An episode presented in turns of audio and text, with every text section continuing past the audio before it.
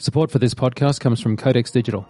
The Codex workflow is an end-to-end, camera-to-post system that makes production easier and more efficient than ever before. Find out more at codexdigital.com.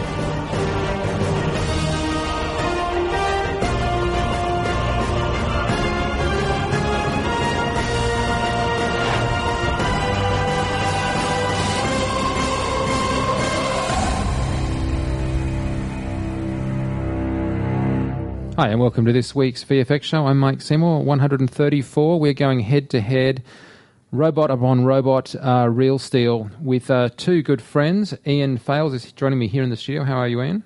Good, Mike. How are you doing? And he's in the red shorts in the opposite corner is Jason Diamond. How are you, sir? Good. I prefer blue shorts. Blue shorts? I'm sorry. I should have checked your short color before we started recording. So, look, yes.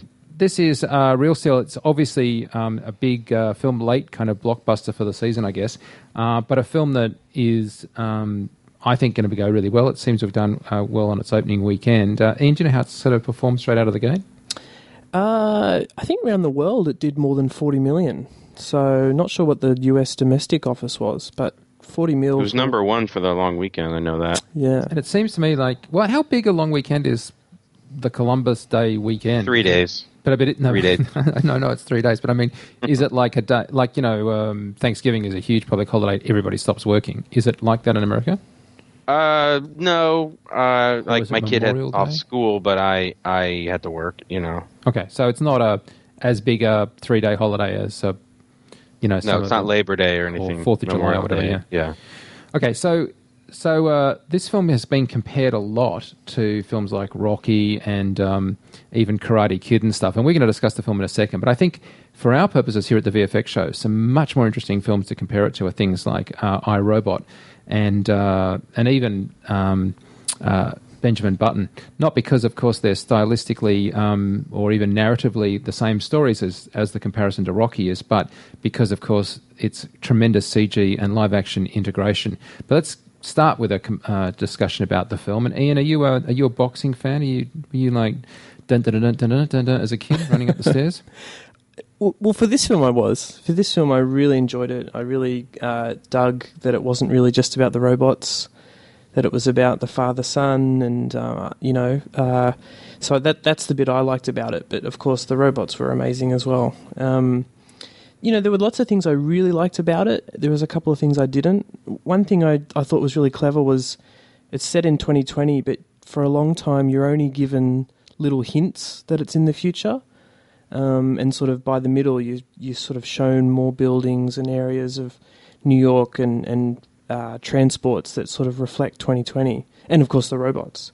Yeah, so I kind of like that. That was quite subtle. Yeah, I think Levy said that he liked that sort of span of about 10 years because, you know, 10 years ago our mobile phones looked different, but a diner still looked like a diner. And so it kept it fairly, grounded. Jason, what do you think? I liked it. I didn't love it. I really hate dumb characters. And I don't mean dumb like intelligence dumb. I just mean like they put the characters in situations that the audience knows the answer to about an hour before the characters do. Now, you're talking about the robot here or Hugh Jackman's character? No, Hugh Jackman, unfortunately. I did like the kid. I mean, you know, the old one last try plot line, like he was a boxer and he's not going to box again until the very end when it's, you know, there's no other choice. It's like it's a little tired for me. But the only other thing that really bothered – I liked the movie and it was enjoyable, like – I wish I had brought my kid because he really would have loved the robots. And all the work was phenomenal. And the acting was good. I mean, everyone was good. It just was the plot and the script more wasn't the acting. But I have a thing that it's got to be a Spielberg thing because Spielberg and Zemeckis both executive produced this movie. And the same thing – Spielberg has this literal translation thing that it has to be him because it's the same thing at the end of Super 8 with the really literal, like the kid literally has to let go of his mother because of the necklace was like one made me want to throw up. And then so at the end of this one, when the kid says, all I wanted you to do was fight for me. And at the end, Hugh Jackman is literally fighting for him. I wanted to jump out of my seat.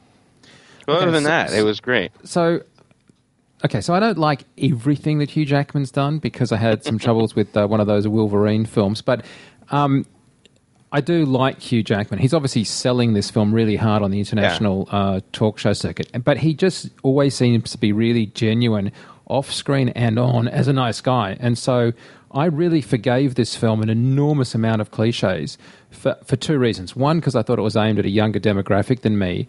And secondly, because they were kind of so fresh and happy and honest and upbeat and enthusiastic in making this film, I just gave them a pass. It was almost as if I said to myself, hey, why shouldn't the kids today enjoy a Rocky film like I enjoyed a Rocky film?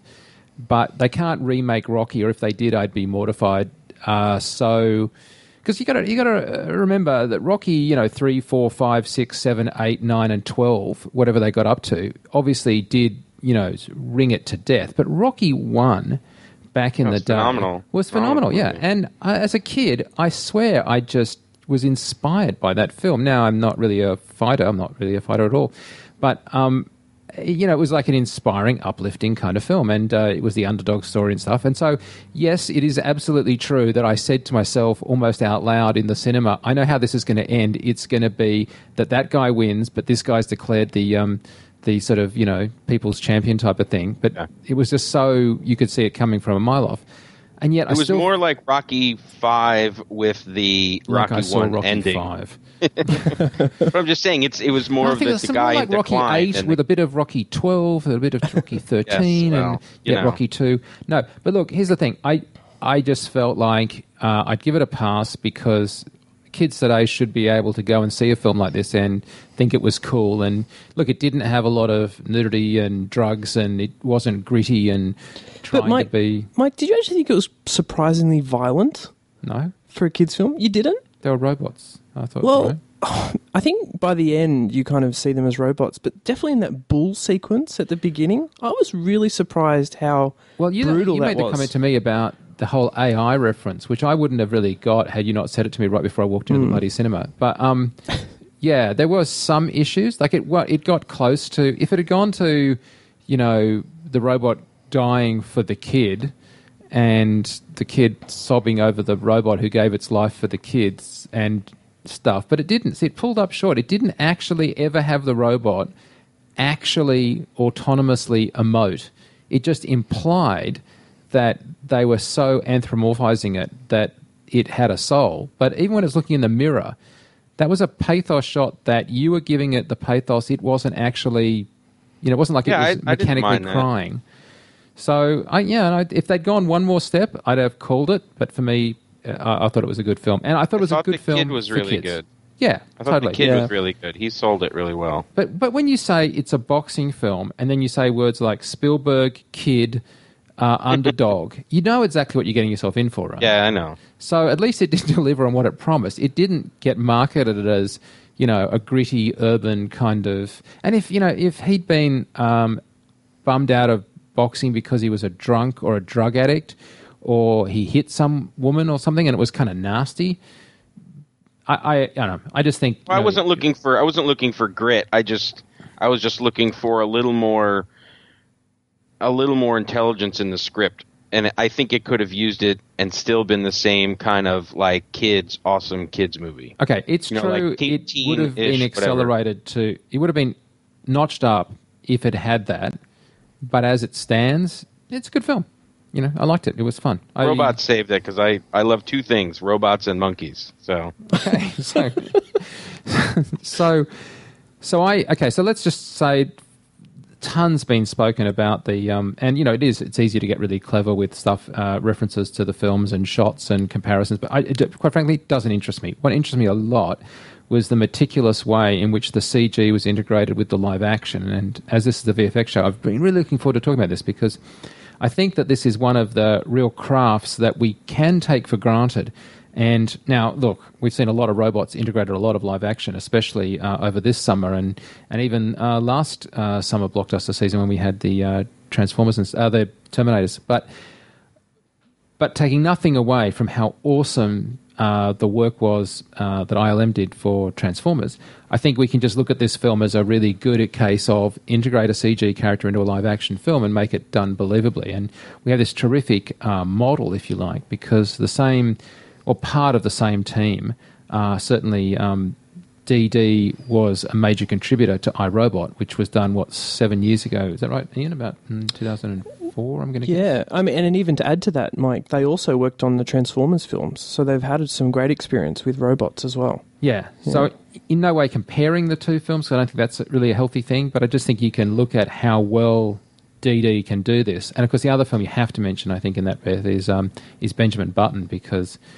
even though it was very different, non-sort of rigid body stuff integration, that the skills of the technical pipeline that they enhance for that is clearly resonating in this film.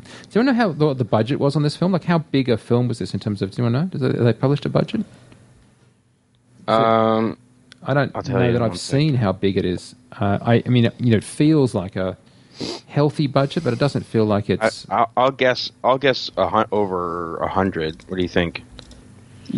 Yeah, but maybe only just. Yeah, it doesn't feel like... I can't... the site I normally go to show it isn't showing it, so they must not have released it. But worldwide, it's made $50 million. Right. Since its opening, so... It actually says 80 million on IMDb as the budget. 80 million? See, so that would be... Yeah, so that would put it as a big film, but not a mega tentpole blockbuster, which I guess is in line with Sean Levy's sort of Night at the Museum kind of franchise, which were, you know, big films, but not exactly you'd pin the studio's hopes on survival on them. Yeah. So, Jason, did you like the Night at the Museum and that other stuff that Sean Levy's done? Yeah, those are fun movies. You know, good integration of you know, CG and live action and miniatures and compositing. I mean, the Night at the Museum's films are like. Just the whole thing's compositing, because it's all these little more, a lot of the little guys and other things moving around, you know, Ben Stiller. Yeah, I think the visual effects in this film were better than those films. Well, yeah, but it's meant to be. The Night at the Museum stuff is... Well, the Night at the Museum stuff has a bit of camp to it, you know, yeah, okay. Where they're sort of playing it for a joke. Yeah, okay, so what shots did you, Ian, what did you sort of like technically, like what shots sort of stood out for you as being really good shots? Well, even though I thought the bull scene was quite brutal, I really did like that. It was such a good introduction to the robots because... And this basically played out for the whole film. I was constantly unsure whether they'd used a real robot in some scenes. I mean, obviously they used CG ones for the more dynamic fighting, but at the fairground or the showground, it was sort of hard to tell, at least initially. And, you know, later on there's another sequence when he's in the trailer and he's sort of walking out, and you just don't know, you know, whether that's a DD shot or something by Legacy. So I like the shots where I couldn't really tell, and I'd have to say throughout the whole movie I never thought that any of these robots looked too CG or some kind of other effect. So, you know, they're the kind of shots that were impressive to me. What about you, Jason? I'll have to agree. I was also constantly looking for like a transition or something that would take the robots from what, again, really impossible to tell when they went for real robot versus CG.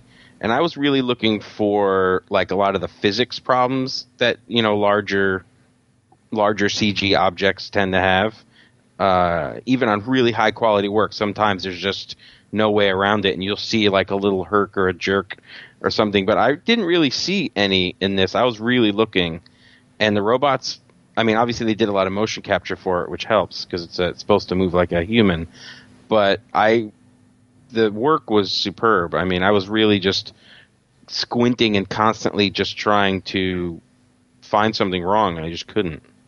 Well, I think there's sort of three categories of visual effects we should discuss here. There's the end boxing, and it wasn't just in the end, but I'm going to call it the end boxing, where we're talking about a ring-based boxing sequence. Now, obviously, there were some of those earlier, but let's just call out the end stuff so that we can keep ourselves sane. Then there's more general robot stuff a classic would be the one you've just mentioned, him coming out of the back of the truck, but also there's the learning how to dance and sparring stuff. We'll call that another category. And then the third sort of stuff is let's start with that, and that would be everything else, which is things like The Bull, which obviously, or maybe not obviously, was CG at various points, because if it wasn't CG, you'd have been shut down for the RSPCA, and rightly so. The actual bullfight was a mix of real and digital. Mostly Digital Domain enhanced it so that any scenes where the robot and the bull are interacting were completely CG. But they had one there for interaction, and they also had a lot of Legacy robot parts and the actual robot for shooting, but also so the actors could have something to act against. It's the classic thing that we talk about all the time in visual effects. We don't just want the actors looking at a tennis ball. We want them to sort of look, see, and touch, and you can kind of see that it works. Am I not right in thinking that the bull they had like a missing horn or something? Did I hear that? And that even on the bull shots, they had to sort of like augment the real life bull. Did you hear that? Yeah, I think that's right, isn't it? Yeah. So, okay, so the bull, I think, was pretty seamless. Like, I was looking at it and thinking, I guess I was more focused on the dust coming up and the footprints and the interaction of the robot, because it was one of the earlier sequences of the robots, and I was really studying the robot. But I couldn't help but, as the bull was being kind of forced back, especially in the opening bit before the leg gets knocked off. What robot was that? That was... The name of that robot was... Is that Ambush? Oh, Ambush. Yeah. So before Ambush was ambushed, and he didn't have a leg missing, it was that the bull was, not winning the confrontations. And I think, I never picked the difference between the two. I just thought that was like really, really good. Must have been a bunch of other stuff, obviously, like exterior enhancements and stadiums and stuff that went on. But I think most of that now we'll classify under, good work that we unfortunately have come to expect from somewhere like DD. So let's move to that next category, which is the stuff out of the ring where you've just got a robot. And I think it's worth kind of walking through some of the stuff that was going on there, because it is a really interesting technical exercise. And we had the benefit of talking to DD around the time of iRobot. So we actually have, over at FX Guide, quite a good comparison between the iRobot of 2004, which Eric Nash also worked on, by the way. And I think also Weta was on iRobot, Ian? Is that right? That's right. Yeah, Weta, and Digital. Eric Nash leading the visual effects supervisor on Real Steel, and the differences between the two. But I'll come to the cinematography and the camera stuff later. I just wanted to talk about the live action integration. And so for me, what I go to is that scene where the kids first teaching the robot to dance, and then a similar scene when he's in mimic mode with Hugh Jackman, and for some unknown reason we have to get the robot fit by having him shadowbox and exercise. So what did you guys think of that? It's like, I think it was at a motel that they had those. It was one was like a morning shot, One was a middle of the day. Jason? Yeah, they were really nice. Again, I was finding myself looking at, obviously once the robot started moving a lot in the shadow mode, it was obviously CG, but only it wasn't obvious because of the work. It was obviously CG just for practical purposes of how they would execute the shots. They were integrated beautifully. I mean, the light matched the Atom, that robot, had a lot of different textures on it. It wasn't like when he bought the Naughty Boy, or was that the other Noisy robot? Noisy Boy. Yeah, when he bought that one, I mean, that one, it's very uniform, has a very specific look, and so I'd imagine it was not easier but less tedious than working on Adam, who's got like, he's like a junk sparring robot, so he's got tons of damage, tons of deformations and things like that, and it looked beautiful. Yeah, I mean, I was heavily in iRobot territory when they were finding Adam at that junkyard, because it just felt like the sort of similar kind of, the container wasteland in iRobot. But if we get back to the integration with the live action, that was in full sun, unlike the sort of night stuff in other places, and there was really nowhere to hide. So let's just step through the process. We know from talking to the guys at DD that, and by the way, a lot of this is on FX Guide, and there's a podcast there when I was talking to Eric Nash where you can listen to him explain this himself, but you want to basically integrate a live-action robot into a scene. So you need to know where the actors need to look and how you're going to frame that up. And so in this area where we're talking about just like one actor, one robot kind of thing, they're going to have a proxy stand-in for the robot. And this is exactly the same as they did 7 years ago. That hasn't changed. They're going to have the actors act out with a proxy. Again, same deal. Now, in iRobot, they would actually then do a lot more clean plate work and actors acting to an empty space with the eye line having been established by the proxy. But apparently, DD rarely used those plates. And so as a consequence, when they came around to doing this one in Real Steel, they were like, yeah, let's just admit that we're going to have to use the better performance when the actors are interacting with a proxy stand-in guy, like someone on painter stilts. And as a consequence, we're just going to have to paint the guy out, so let's just buy that and do it. And then in iRobot days, they were doing like the 18% grey ball and the chrome ball. Now, you would often do a chrome ball and a 18% grey ball in shots so that you could later make a CG 18% grey ball and put the CG 18% grey ball digitally on top of, or say right beside, the real live action 18% grey ball that you shot. And then you would say, okay, do they look the same? Because if they look the same, then I got my lighting right, the shadows are the same, the hue of the grey is similar, the contrast ratios are similar. I will nail down a lot of reasons why these two are the same. And then to get the chrome ball pass, to put a chrome ball beside a chrome ball, you would do an HDR pass. And on iRobot, that was a fully automated, like you'd put a little kind of head that would spin around and take stills. Moving forward to today, they dropped the chrome ball, dropped the grey ball, and they did manual HDR passes because they just discovered you could be faster with a modern digital camera just manually tiling them up. So in a sense, in fact, the Real Steel workflow, very similar but actually simpler than what happened on iRobot, but simpler in a kind of a more manual.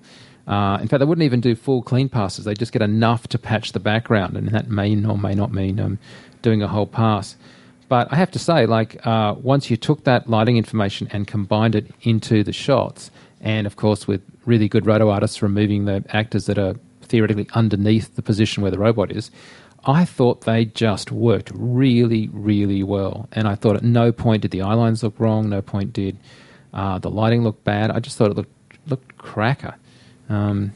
There's one scene, Mike, that we've briefly mentioned, which is the ambush coming out from the back of the truck where they when you were talking to Eric, you talked about how they had two HDRs for that, and they sort of matched the legacy sort of shoulder pads that had been built.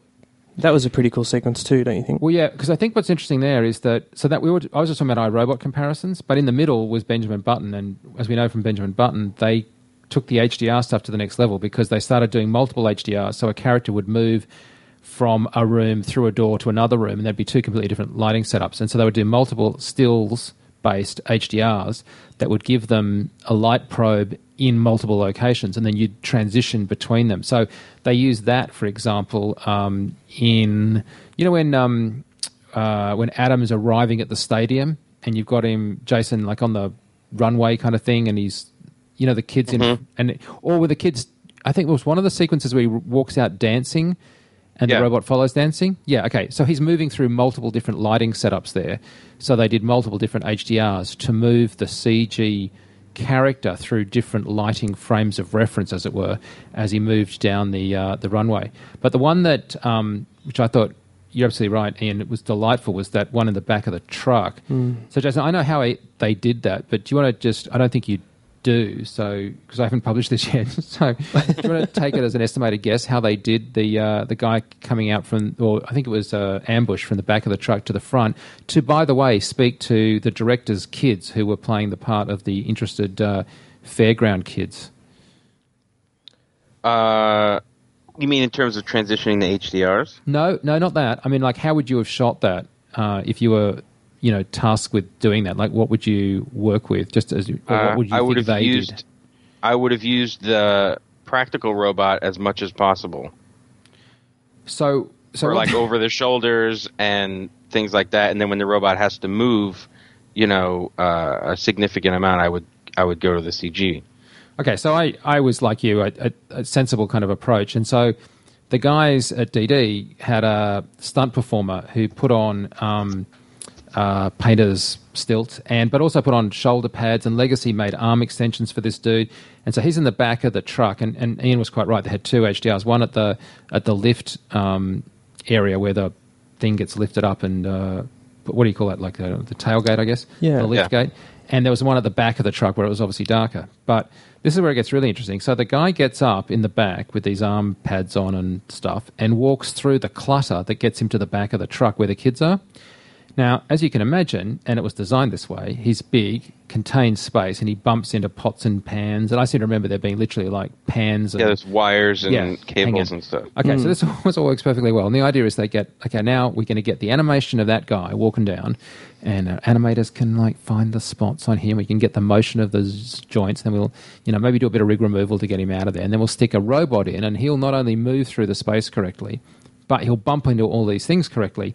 And then they had the two HDRs. Well, the first thing they did, which was planned, which was clever, is that they not only did an HDR at the front and the back, but they then mapped all of that onto basically dummy surveyed geometry. So if you think about an HDR for a second and the way you've normally seen it, even in a press release photo, it's just a sphere, right? Like you map all the stuff that you take from a chrome ball or from a 180-degree fisheye lens onto a chrome ball, and then the chrome ball sort of sits around the outside of your CG and you render it, and it's literally like a bubble, and the CG's in the middle of the bubble, and that just reads the light from whatever direction in every direction that it could.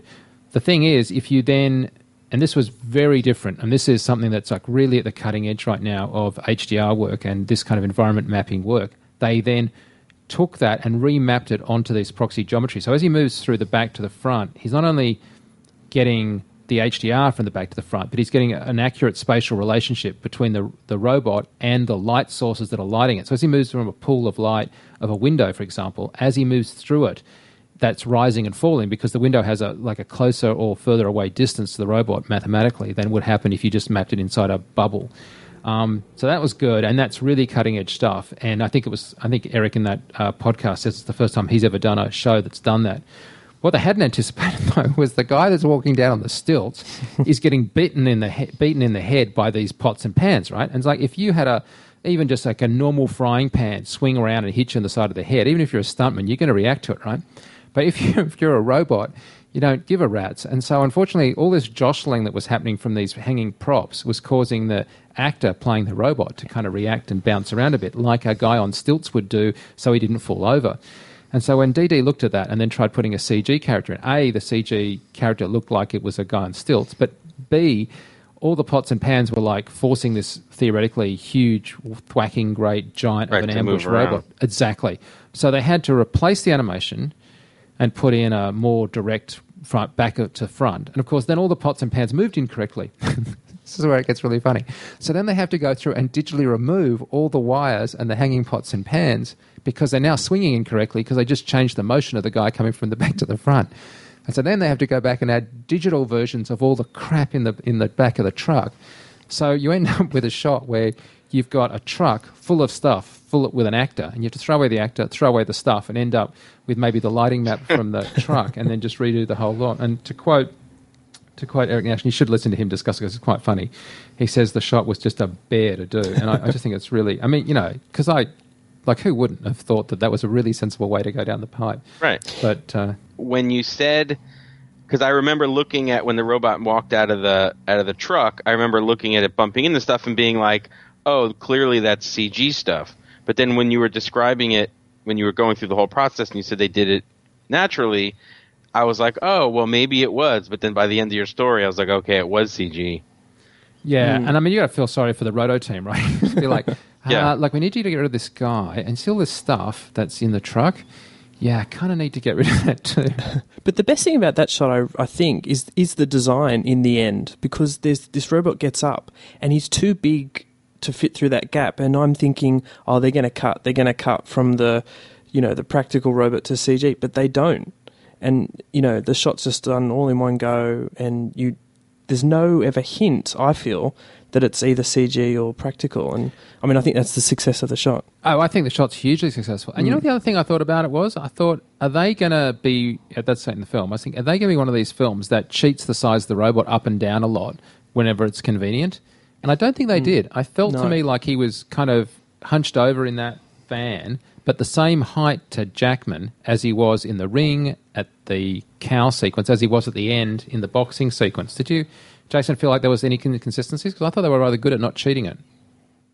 I don't think they cheated it very much, but what I think was smart that they also did was all the robots were slightly different sized. So there was no consistency amongst the robots because they were home, especially in the non-league matches, they're all homebrews. So one guy's really big, one guy's smaller. Like I think that also helped to not allow you to establish a mean robot height. You know what I mean? Right. You couldn't really put your finger on, well, that doesn't look like the other guy because they're all different.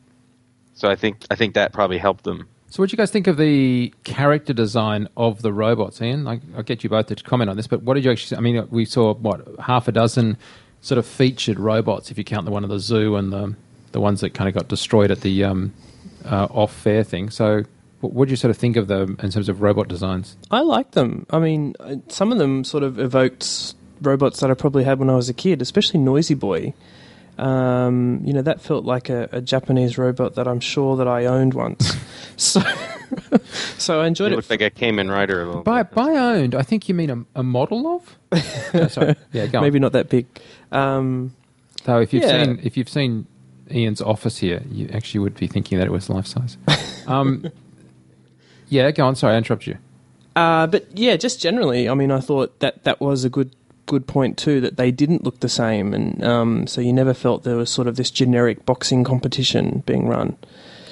They didn't seem to be absurd. I guess they were at the edge of absurdity with the two-headed guy for me, but that was meant to be the highest tech and the latest one, wasn't it? And what do you think, Jason? I think actually my least favorite robot was Midas, the end robot. It was a little too, like, it seemed for that one to be like uber super cool. Wasn't that super Zeus, tech, the end one? Or Zeus, sorry, Zeus.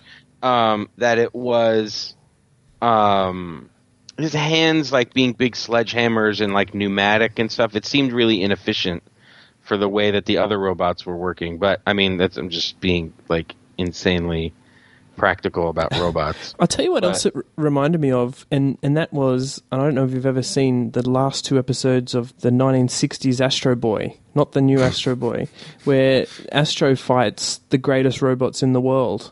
You know, and he goes around. Seen that, no. You haven't seen that one? No.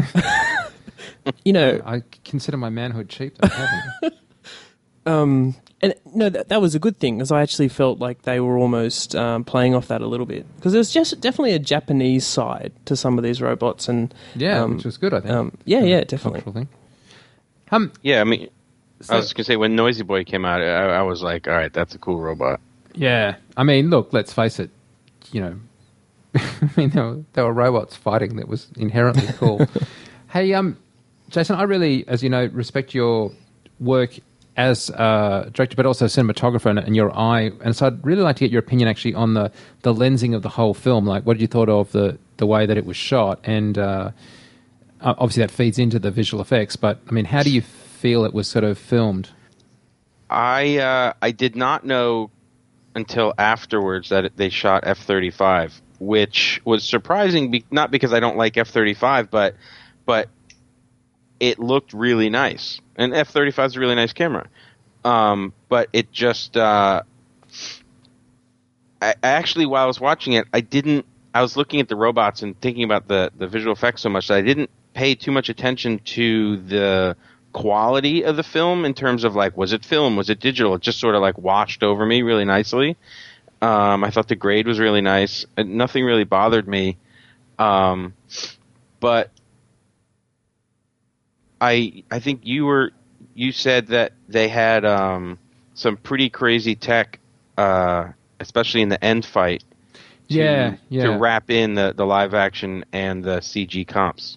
Yeah, but yeah, and I'm really looking forward to discussing that. I will say though that I totally agree with you about the F-35. I thought it looked really, really pretty, this film.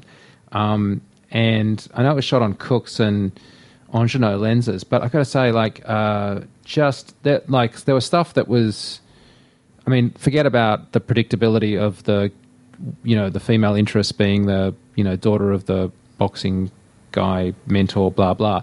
When she was on set of the, in her, you know, gym, she was lit really well. The shots were nice. Shots of the kid were really nice. There was nothing in the night sequences, obviously quite a few night sequences, away from the bright lights of the ring, that had any noise issues to me. It was very consistent. I thought it was just a really well-shot film. And I've got to say, I was kind of surprised also that it was F-35. I thought it would have been something beyond F-35. Not that the F-35 is a bad camera, but we are talking about a 1920 by 1080 frame, and then you're cropping into that to get the 235. So you're not actually shooting, you know, theoretically everything, because it's like 1.5K. Yeah, you're not getting the full line height. So I will get to that tech that you asked about, but let's set it up first by understanding what's going on with the cameras. So the F-35's, Jason, not a particularly small camera, but it's definitely a very professional camera, and of course has a sensor much the size of 35mm film, as opposed to the the 23, which is a 2/3 inch. There were four of these. I, by the way, really appreciated seeing this as a mono film. Is anybody else with me on that? Like, you thank goodness. Just felt fine. Okay, so there were about four F-35s being used, and fair enough too, because I don't know how much the F-35s cost, but they're quite expensive. But anyway, you've got four of these maybe simultaneously being shot, and they had the Codex boxes, which now Codex has like two boxes. They have like a box that sits in a truck kind of box, but there's also like an onboard recorder, and the onboard recorders we've shot with the Codex, like when we're shooting on the Arri, because we're shooting stereo, and so you could get two Arri Alexas feeding the one onboard camera Codex recorder. But the reason that this was all Codex and tapeless is why I was kind of saying we need to set this up for what happened next, because the Codex boxes can record RAW, if there was RAW coming out of a camera like there is in Alexa. In fact, on the Sonys, they're recording S-Log, so you're getting a file that's... I mean, have you shot much S-Log Sony stuff? I mean, I think it's a really good format. It's kind of not as filmic as a Cineon file, and it's kind of a little bit Sony-esque, but I think it's a really good basis for grading. What do you think, Justin? Yeah, I mean, the S-Log has a lot of information, and you said it was 4x4 also, which, you know, unless you're going to get RAW, that's pretty much the best you can get. Yeah, it's 4x4 10-bit S-Log RGB. Yeah, and it's all in there, except for the 1920 by 1080, and that's well, a shame, yeah, but that's about it. And it comes back down to what it normally comes down to is exposure. If you expose it right, it's all going to be in there. Yeah, well said. So, okay, so now imagine you're doing the ring stuff, because this is where it really comes into its own. I think this is kind of brilliant. So you've got a ring that you want to put the robots into. So, firstly, they did motion capture. Proper, normal, kind of away from this stadium of the boxing sequence. They literally worked out the boxing sequences, famously with Sugar Ray Leonard as one of the boxing coaches. So that's like just getting the animation down of what you wanted the robots to do. And then you have to film the plates that the comp is going to go into. Now, normally when I've been doing that, we shoot them a bit wide and a bit loose because you're not quite sure how you're going to end up with the framing. And Ian, have you seen any of the behind-the-scenes stuff on this? Yeah, I have, yeah. So you get to see the sort of composite in both the DP's monitor and, you know, on-set monitors. And it's fascinating, actually. Because I think this is where it goes to just super brilliant, but also it's kind of indicative of this idea of post-on-set. So the camera, the F-35 now, so forget the motion capture, because that's got you the performance, but no lensing of that performance. So you now get the actual camera operator to walk around filming what is effectively an empty set, which is an empty stage, I should say, like the ring. They've got extras outside it and stuff. And importantly, it's got Hugh Jackman and the other characters that are outside the ring that you want to have, you know, over the shoulder of the robot, etc. And then in the viewfinder of the guy that's got the F-35, he is seeing the actual shot with the actual robots boxing in real time. And as he pans his camera to the right, so too does the entire world, and the CG correctly panned to the left and vice versa. And the reason for that is because the camera gets the F-35 feed. It goes to the Codex boxes, which are all digital. Now, they are recording the master plate. So that is the photography you're going to see as the audience sitting in the film. Empty, but it then immediately peels off and gets this pre-calculated fight sequence, but not lensed, comped in, and it knows where to comp it in because the entire boxing ring is a giant motion capture stage, but it's only motion capturing where the actual F-35 camera is. So the guy's got the F-35 on a Steadicam rig. Let's say he runs across the ring. So the motion, I think it was Giant Studios, Ian? Yeah, they did the mocap. Yeah, so Giant Studios, who did Avatar and very cool about this, know exactly where he is in the ring and which direction the lens is pointing and height off the deck and everything. And it feeds all of that in, and only then does it render the motion captured to robots fighting. But, of course, from exactly the right camera angle to match what the DOP is filming with the F-35 in real time. They comp that together and then send it back to the camera, so the viewfinder of the DOP or the video screen of the Steadicam operator has the full comp on it. And if you think about that, that's really awesome, because if you want to frame up a shot of Adam taking punches, but over, because it's a plot point, right? Like over his shoulder, he is getting direction from Hugh Jackman. You want to frame Hugh Jackman, Adam, and the guy thumping the crap out of Adam all in shot in real time instantly, so that if you decide it's a cooler shot to move left or right, you get the instincts of the DOP doing that, or rather the camera operator, as you do it. And I just think that is awesome. I just think it's like such a cool system. But of course, Jason, you'd need to have a fairly low lag on that, wouldn't you? Because, I mean, if there was much delay in that loop around coming back, if you moved the camera on set and it took a moment or two before the viewfinder reflected that, it would be an operating nightmare. Oh, yeah, because you'd never sync up your remote. You'd have to slide the whole animation, which would just kill the timing of everything. You know, especially for shots like when Hugh Jackman finally acquiesces to shadow box, you know, when he put Adam into shadow mode because his voice recognition system is damaged. You have to have that system because the operator standing on the mat, shooting past Adam at Hugh Jackman, standing off ring, shadow boxing, so you see the robot doing exactly what he's doing at the exact same time. And like you're saying, it's all captured in the plate minus the CG that's already pre-rendered for placement. So if you don't nail that, you're in trouble. Yeah, and what's really cool about this is if you think about it going to the next step, so you've got that on camera, so that's like, you know, the director can literally say, hey, let's do that take again, only this time can you get a little lower so I can see that punch. Everybody just resets and you film it again and you film the punch better, but the punch is choreographed already. The director has been happy with that fight choreography. He's now just lensing it, but he's lensing it with the hero plate being captured instantly and simultaneously. But modern video was involved in this. They were doing dailies, okay? So now they've got you've got the untreated, effectively, without the LUTs on it, of the codecs. And so now from there, because you've got the codex's virtual file system, they're spitting out the DNxHD 36 dailies. So the dailies that are going to the editor are pre-comps, right? So they're pre-comp, obviously you've got the clean plate, but they're also pre-comps with the robot. So like the second that the shot's over, if the editor's getting a shot, he can just start editing that stuff together, and he knows it's the fight sequence, and he knows what he's looking at because he's not just got a bunch of empty plates. And they even got this down to focus. Like they were actually able to focus like correctly because they'd focus with a little indicator to the cameraman where the focus point was, so he would know on his real camera with a virtual display where focus was at, so they could pull focus in camera. Were they pulling awesome. Eye data? Yeah. Well, no.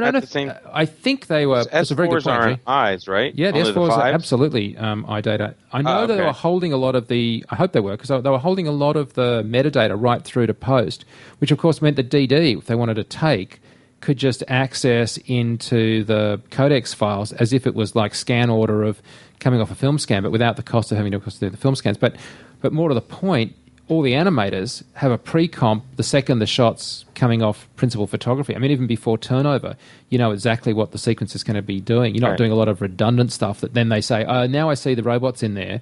I think we need a wider shot. And then, of course, they backed up to LTOs. So you have modern video doing stuff. You've got stuff for DD. And you've got multiple LTOs going off in different directions. So I think they've even got one that went off to...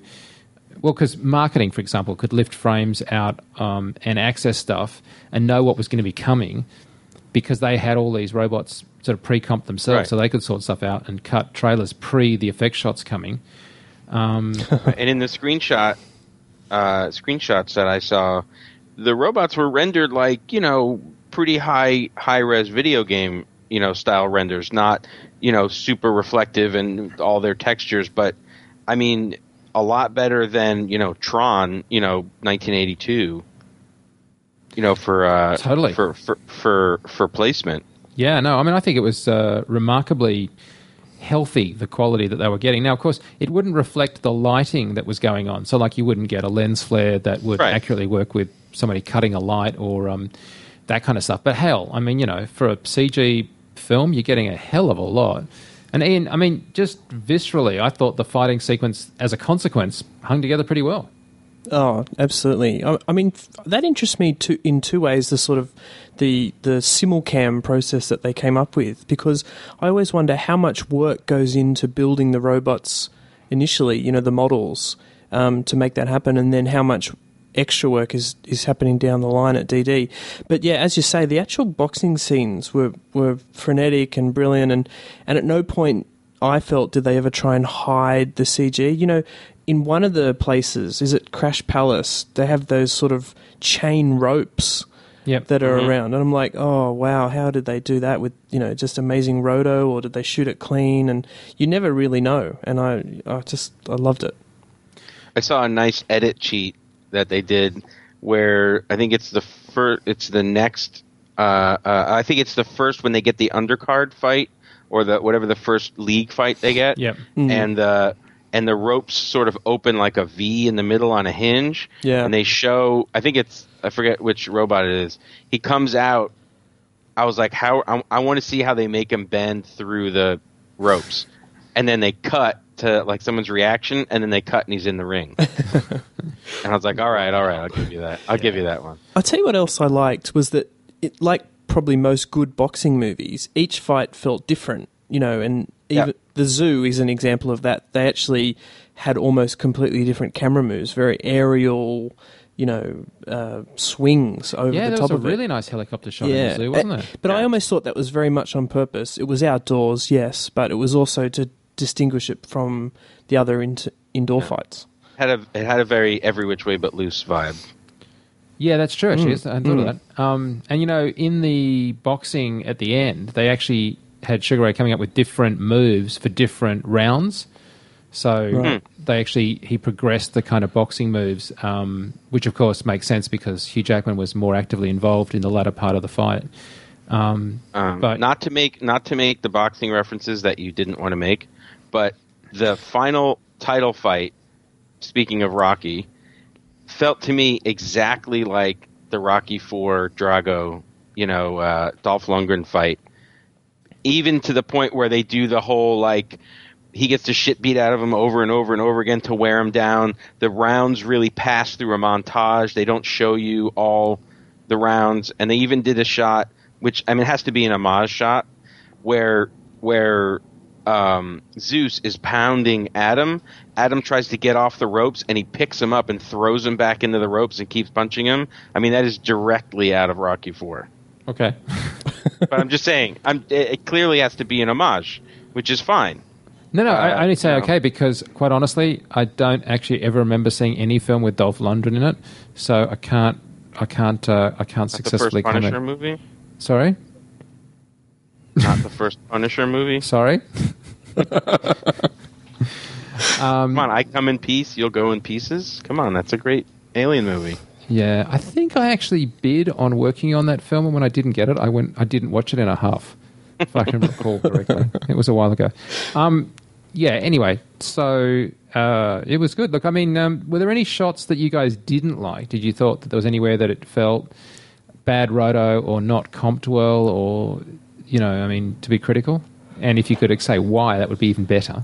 I was trying to think of some before we started talking about the film, and I actually can't think of any that took me out of the film or didn't look right. I guess the ones that felt a bit out of place was the junkyard, because I wasn't entirely sure why they were there initially. But generally, the way that the kid falls down the waterfall... I think the junkyard was a production design problem, right? Like, it had this ridiculous drop to a ridiculous water thing that all felt like, why would you build a thing right on the top of a sort of potential landslide? That didn't feel like a viable set from an art direction point of view, not from a comp point of view. And also how the kid got the computer, the robot out of there, you know. I mean, he just almost fell to his death, and now he's perched on the ledge digging out a robot, whereby if you pull that robot out, most likely that whole ledge is going to collapse. Yeah, I did not think that was... But that's plot and production design, I would argue. Yes. I'm defending this. And the fact that the robot literally saved his life. You know, again, back to the Spielbergian rules of filmmaking. In fact, you could say he saved his life twice. I'm actually going to bring up something Spielbergian as well. There were times in the movie that I did feel a little bit like Sam and Bumblebee from Transformers, in terms of the boy and his robot relationship. And I think, you know, it's interesting. I remember Michael Bay actually saying that Spielberg pitched Transformers to him by saying, this is a story about a boy and his robot, a boy and his car, you know, that sort of thing. And so there were times in Real Steel where I felt that same sort of relationship, you know. And I mean, you're going to get that with a robot who's sort of looking after the kid. But that was very Spielbergian. It felt more like a Iron Giant kind of vibe to me. Yeah. Yes, I think there was a couple of shots. Look, I hate to do this because I think that on the whole it was insanely good. There were a couple of shots when they were entering the stadium where I felt like the edging of the roto wasn't perfectly matching the motion blur that I was seeing, because you've got quite an atmospheric environment to get the characters into. So while I believed the rendering, I just felt like the edging on some of those rotos were a bit harsh, and it wasn't sort of softened into the shot quite as much as I would have liked. Being super picky now. expect someone's about to throw something across the room when they hear this. But, I mean, I think DD did a superb job. But if I was to criticise it, it is really, really hard when you get rid of green screen, as most of this was sans green screen. Having said that, Mike, the crowds in those stadium boxing scenes were amazing, weren't they? And done with a pretty unique method. Yeah, well, that was, I guess, one of the only points that there was green screen. So what happened is we discovered this from Eric. I don't know how many, a few rows back, they had about an 8-foot green screen curtain that went up and then sort of circled the stage.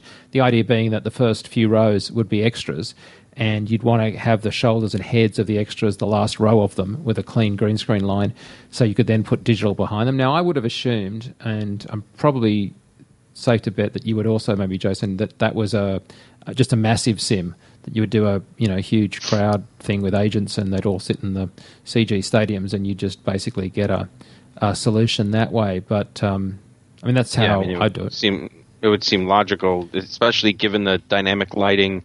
It was a lot of dark and light. You wouldn't be able to be staring at it like a outdoor baseball scene or something. So you'd be able to hide a lot of stuff doing it that way. What they actually did is got a whole lot of extras to come in and shot them individually in a bunch of different poses. And they wrote the mother of all Nuke scripts, which would literally go through and work out where that bit of stadium was relative to where the camera was. Then that would work out what angle you needed on your extras. And then it would reference into the database to get, actor number 8 from this angle. And then you would have the actor clapping, sighing, sitting quietly, jumping to his feet or waving. And then depending on what the direction was for the crowd at that point, it would then access whichever one of those performances from that angle, from that individual actor, stick that on a card, and then stick that in seat, JJ43, and then move on to JJ4 5 and 4.6 and did the same thing all over again. I know. It's just astonishingly... I want to see that tree. Yeah, that is just like somebody... Now, of course, who else is going to outgun DD on nuke scripts, given that these are the guys that invented the bugger? But yeah, I mean, that was not done to show off, but when I heard about that, I was like, I'm not worthy. That's a fair mix of practical and technology. You know, it probably will look better than running a sim. And then not only that, but if they then found that there was some actor who had a hot dog and it looked really distinctive in multiple places, they could just click on those guys and then swap out those cards individually to get it. So that's how they basically had this sort of giant database thing. But if you do the maths on that, it's absolutely astonishing, because the number of actual cards times the resolution you have to capture them at. Now, obviously, the keys will be pretty forgiving, but once you start multiplying that up, that is a hell of a lot of bloody video frames to be dealing with to then comp int on a shot. Oh yeah, some people might say it's only off into the distance, but I like the crowd in those scenes. It didn't feel like your typical massive sim, and that's probably why they were trying to get something which is a big mix between practical and digital. Yeah. Look, I mean, I obviously didn't notice it at the time. I, totally bought it, but I don't know. It'd be insanely cool to somehow, I don't know how on earth you'd ever do this, do a comparison of a crowd done that way versus a Massive crowd. Because I've got to say, I think Massive's like a really good piece of software, and I don't actually, find it to be poor. Like, I don't look at a crowd and say, oh, it's obviously a Massive, Oh. The only time I would do that is if I was seeing a large crowd running across an open field to attack another large crowd, and they were both armies and they were both, in Middle Earth, and then I'm pretty much guaranteed that I'm saying that's a massive shot, but only because I kind of know it to be a sensible way to go. Like I was saying, I really think in this case they could have taken that route given the lighting cues in the scenes. Like you had license to hide tons of stuff, and not that they were going to do bad work, but they had the ability to sort of work around the setups and say, okay, well, we could do cards for 2 rows or 3 rows and then massive and do a mix, but to do it all with the card comps is pretty impressive. I looked it up while we were talking, and it was Dave Emmerich who was the camera operator, and I don't normally go that deep as to yell out an individual, but like I think his camera work in the ring, given that he did have about 2 to 3 frames latency between him moving and then seeing that reflected in his viewfinder, that Dave deserves whatever the equivalent is of a camera operator Oscar, because obviously the cinematography goes to the DOP, who was the DOP of Avatar, is that right? Mauro Fiore is that his name? But anyway, so take nothing away from the DP, because as I said, I think it was beautifully lit and shot. But just in terms of technical excellence, having obviously such a good Steadicam and camera operator totally gave this film the energy that it needed. And so, Dave, we saw... It absolutely was the Avatar DOP. It was, yeah, I thought it was, yeah. So it's not like he's not unfamiliar with dealing with virtual environments. But yeah, look, I think, in every respect... you had a really good team on this, and a good team has depth and hence delivers, and these guys delivered. I think it's brilliant. I mean, Digital Domain, I like Digital Domain. I've always liked Digital Domain ever since I saw they had a wireframe skull and crossbones flying above the place back in the day. And so I love it when they really deliver on a film. I mean, ever since Apollo 13, I've thought that's been a really good effects house. And certainly lately, last few years, you'd have to say they're just totally kicking it. So... Any last parting words? Any shots that we haven't got to that you wanted to mention? The one I wanted to mention was the contribution by New Deal Studios. Now, I don't actually know some specific shots that they worked on, but if you go to their Facebook page, they've got a great picture of someone sort of working on a model of a robot that they used as a miniature for one of those big robot statues out the front of the stadium. And I can only imagine New Deal also contributed some other things, miniature sort of work. And they always do a great job. That Legacy must have made a bunch of the prop robots, because there were times like when they arrived at that underground first meet, there were lots of robots kind of in sort of workspaces, and also just ones on the ground of the gym, when they've kind of been... And they're not articulated, but I'm sure there was also articulated stuff from Legacy, but I thought it was... Yeah, no, definitely Legacy, I think, did some great puppeteering as well, because the boy does actually interact with Adam and hoses him off and things like that, and I'm pretty sure that was Legacy work, and it played really well with the CG versions by DD too. Yeah, and I think we mentioned Giant Studios, but they are the go-to place right now for the capture spaces, aren't they? Indeed, yeah. Jason, anything you wanted to mention before we wound up? I would quote a family that I was behind as we were walking out of the theater, and the mother was like, "Oh, I really like that. Did you guys like that?" And somebody goes, "Well, I thought it was going to be like Transformers, but it had a story." And the mom goes, "Oh yeah, Transformers. There's no story. This one actually had a story."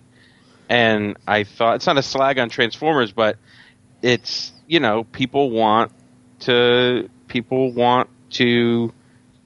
dig into the characters, and people obviously they did, I think that's the most testament to the visual effects and everything else, that people were not, nobody said anything about the robots and the tech or anything. They were just like, wow, I really like the story. And that's the point.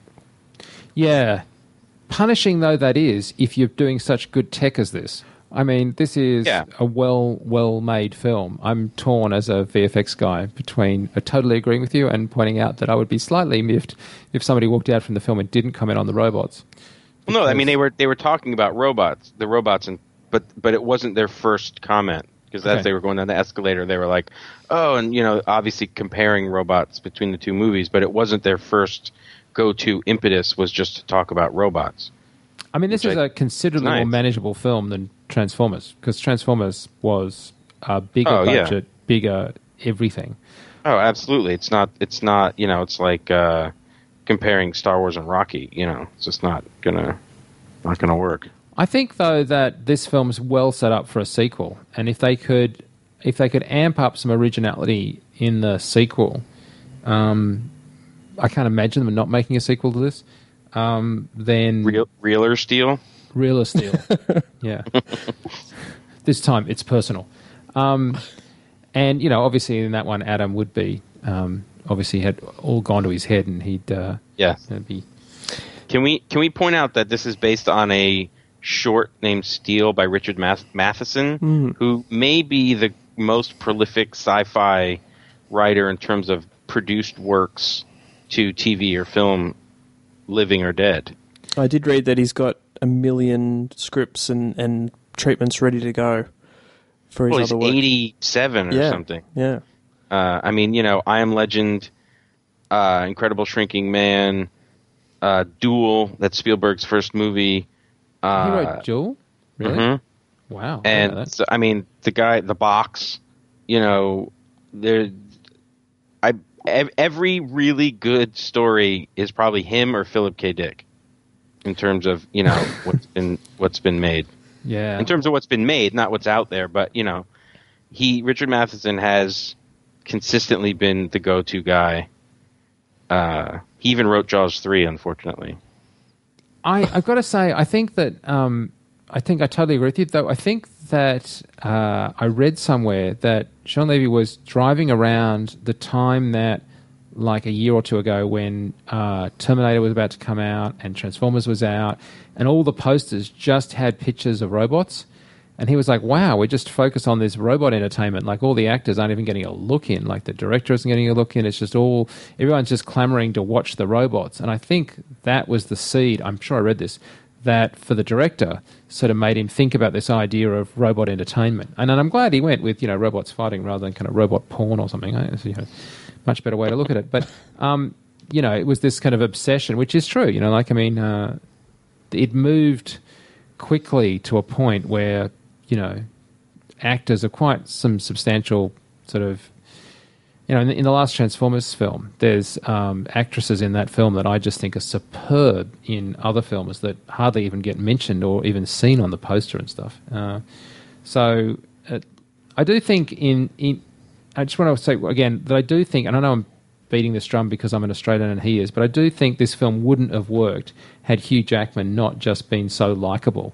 And so I do think that he's done a good job in acting to these VFX that have given it something that we actually cared about. He and the what was the name of the actor that was the child actor? I think it was like Dakota Goyo or something like that. Dakota, yeah, he was also really, really good, and I think between them, they really brought the film to life. And so that story thing, as I said, I forgave them for that because I just genuinely liked seeing these guys on screen and thought they were good. And I thought the atom design, the way the wire mesh was at the front, kind of giving the illusion of a lot of facial stuff without actually getting there, was really good character design work by the team that came up with the actual atom, because that was a tricky job to make him look like he wasn't.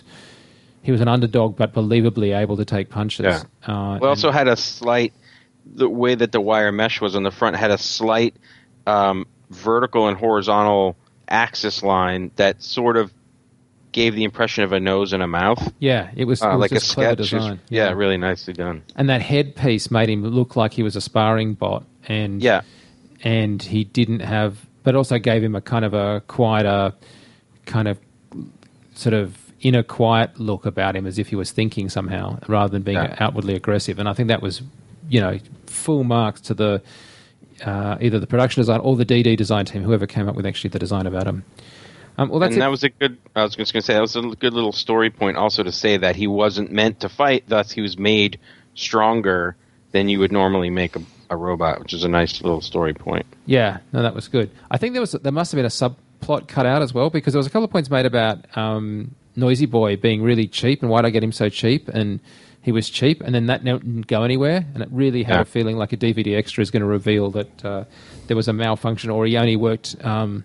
I don't know, properly in Japanese or something. And I'm sure they took it out to make Hugh Jackman's character more unfriendly in his destroying of him by his arrogance. But don't you think they also did a good job of not over-explaining the robots and who makes them and where they're made? And, you know, it just existed, this robot boxing tournament.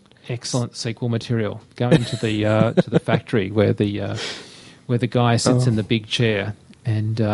they have to be tested. Yes. Hey, look, I'm trying to wind this up because we're over time now. So I'm going to say thank you. I want to say thank you to Todd, our VFX show producer, who puts together the show notes and stuff and helps organize the show, and Matt, who also works on the show and does the editing and stuff, and those guys behind the scenes are awesome. I want to flag you to our own Twitter feed. So if you've liked the show, we have a VFX show Twitter, which you can latch onto, and we kind of discuss films that we're going to do. And certainly the retro ones tend to come from suggestions off Twitter and stuff. And, of course, I'm there as Mike Seymour. Jason, what about you? Where would you like us to point people to when they want to track you down? The Twitters at Jason Diamond, one word, and my company website with my brother, mbsproductions.com, like My Big Spoon. Okay. I'm sure you have shoes in there somewhere, but anyway. And Ian? Well, you can see me at FX Guide and also on the Twitters at VFX Blog. And coming up, we have shows including The Thing and Anonymous and a whole bunch of really cool stuff. The next few months, as we were discussing at pre-production meeting yesterday, is really getting busy here for us on the show. But as you know, we're trying to come out every 2 weeks, and that alternates with our other podcasts. If you've not heard those, I suggest you check them out. The FX podcast, which last week had our 200th FX podcast with the heads of the London houses, which was kind of a really, we're really proud of that. MPC, CineSite, DNEG, and Framestore, all discussing the future of the London facilities. And then, of course, the RC, our cinematography podcast. And, of course, we've also got the FX Guide TV podcast, which, of course, is the only one that's video. And then just, you know, also, if we can point you to the actual Real Steel stuff. We also want to thank our sponsors for this week. We got a lot of help in getting some background information from the guys at Codex, and they've been sponsoring the shows this week and helping us out and do stuff, and we really appreciate them. We've used Codex stuff for a while, and it's really well-made professional bits of kit, so a big thank you to them. And thank you to you for being such a loyal listener. We really do appreciate it. Hopefully we'll see you next week. Until then, I'm Mike Seymour. See ya.